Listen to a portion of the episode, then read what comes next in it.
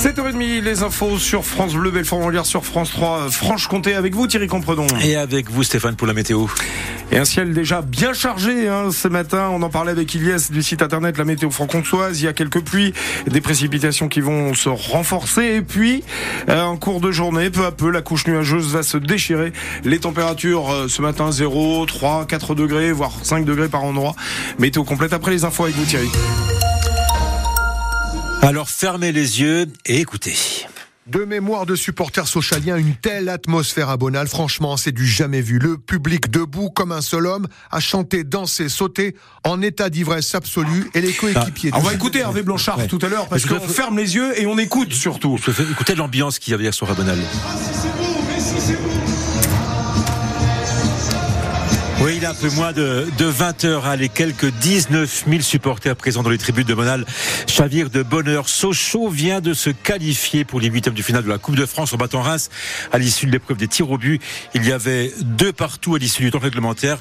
Une ambiance de feu donc du jamais vu dans l'histoire du club Hervé Blanchard. De mémoire de supporters socialiens, une telle atmosphère à Bonal, franchement, c'est du jamais vu. Le public debout comme un seul homme a chanté, dansé, sauté en état d'ivresse absolue et les coéquipiers de Julien Dacosta, du coup, totalement transcendé. J'ai l'impression que rien ne nous arrête, hein. même si à la fin on s'est fait, euh, on est, ils sont revenus au score, mais j'ai l'impression que rien ne nous arrête. Hein. On a fait le dos rond, on a essayé d'être combatif le, le mieux qu'on pouvait et ça nous a réussi. Parce que Reims, qui marque d'entrée, qui égalise en fin de match, qui domine toute la deuxième mi-temps, aurait sûrement dû l'emporter, mais son entraîneur Will Steele reste bon perdant. Logiquement, on a, on a dominé, mais ils ont été, euh, ils ont été super bien organisés et, et très décisifs et, euh, et, efficaces sur leur moment. Donc, euh, je félicite euh, sincèrement du fond du cœur euh, cette équipe de Sochaux. Voilà un compliment qui fait plaisir. Avec les buts de Michel et Dao, Sochaux a aussi montré du talent, en plus d'une incroyable solidarité. Et dans une telle ambiance, le bonheur est total pour Arthur Vitelli. C'est vraiment spécial. Le stade était vraiment rempli. Et euh, bah forcément, quand on élimine encore une équipe de Ligue 1, c'est exceptionnel de voir tous les gens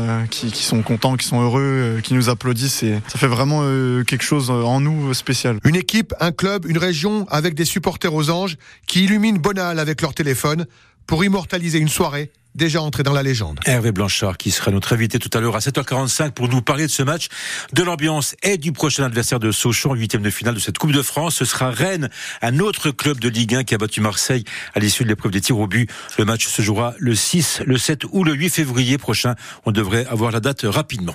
Le match se jouera donc une chose assure à Bonal, qui, comme le dit Hervé, a connu hier soir une soirée de légende. Écoutez les réactions de ces quelques supporters de la tribune Nord Sochaux. Une telle ambiance, c'est un sec c'est quasiment jamais arrivé. Hein.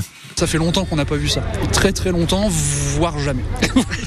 et je vais même presque dire, nous on est venu, on vient de Lorraine, on vient très peu souvent. Et là ce soir on a senti qu'on venait parce qu'on s'est dit même si on perd, ça va être euh, grandiose. Le foot en fait ça nous raconte une histoire et là, là c'est réussi quoi, au-delà du score. L'ambiance dans le stade elle a été différente cette ah, fois? L'ambiance était magnifique, elle était encore plus intense que celle de Lorient. Bah, vraiment, tout le monde il s'est pris au jeu, euh, le stade complet. On était tous ensemble, on a brandi nos téléphones avec les lampes de poche et tout, c'était magnifique. Tout le stade qui explose, tout le monde en fusion. On retiendra cette soirée, je pense. Moi, j'étais très mal, mais c'est vrai que ça se finit comme ça, c'est vraiment une soirée de rêve. On retrouve le vrai Sochaux qu'on a connu dans le temps, quoi. C'est une équipe qui est immortelle. Moi, j'ai vu Sochaux Dortmund aussi, euh, c'était un peu dans ce style-là. De Coupe d'Europe, pourtant, on n'est qu'en 16e de finale de Coupe de France. Au niveau de l'engouement du public, de tout, les encouragements, c'est exceptionnel. Et tout au long de cette matinale, n'hésitez pas à nous appeler pour repartager avec nous vos émotions et votre fierté. Si vous étiez à Bonal hier soir ou que vous avez écouté le match à la radio, on attend vos témoignages. L'antenne vous est ouverte. Appelez-nous au 03 84 22 82 82. France Bleu Belfort Montbéliard 7h33. Non à la loi immigration. Partout en France, des cortèges se sont formés hier pour demander au gouvernement de faire marche arrière sous la loi immigration. À Belfort, plus de 300 personnes ont marché de la place d'armes jusqu'à la maison du peuple.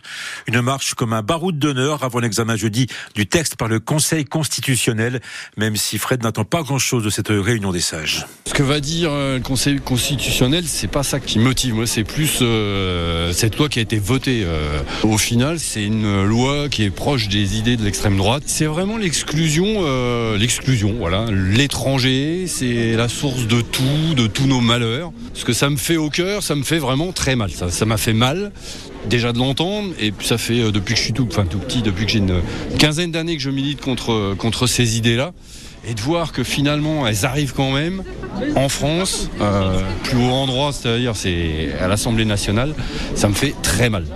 Donc le Conseil constitutionnel, euh, peu importe. Des propos recueillis par Marek Keta. Un drame hier soir lors d'une partie de chasse à Égonique dans le territoire de Belfort. Un homme de 68 ans qui chassait en forêt était victime d'un malaise cardiaque. Ses collègues ont alerté les pompiers qui se sont rendus rapidement sur place. Les tentatives de réanimation n'ont pas permis de le sauver. France Bleu, Belfort-Montbéliard, 7h35. Comment rendre le transport ferroviaire moins émetteur de gaz à effet de serre? Cette question est au cœur d'une coopération de recherche entre Alstom et l'UTBM.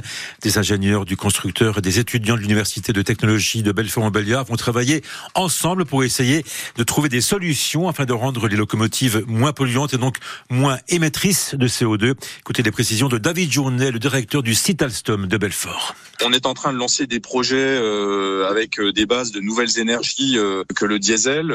C'est là-dessus qu'on veut faire réfléchir notre bureau d'études et les équipes de l'UTBM sur les produits du futur. C'est des produits décarbonés. On parle d'hydrogène, on parle de batteries, de produits véhicules autonomes. Il y a l'autonomie des véhicules hein, qui, qui peut en faire partie.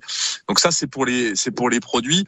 Mais la décarbonation, elle ne passe pas que par les produits qu'on vend. Elle passe aussi par le, le process qui permet de réaliser les produits et donc euh, notre usine a aussi besoin de travailler euh, à, à, des process qui sont qui sont plus verts, qui nous permettent d'économiser de l'énergie et c'est aussi euh, des sujets de process industriels qu'on veut poser sur la table avec avec les jeunes. David Journet, le directeur du site Alstom Belfort, au micro France Bleu de Christophe Beck.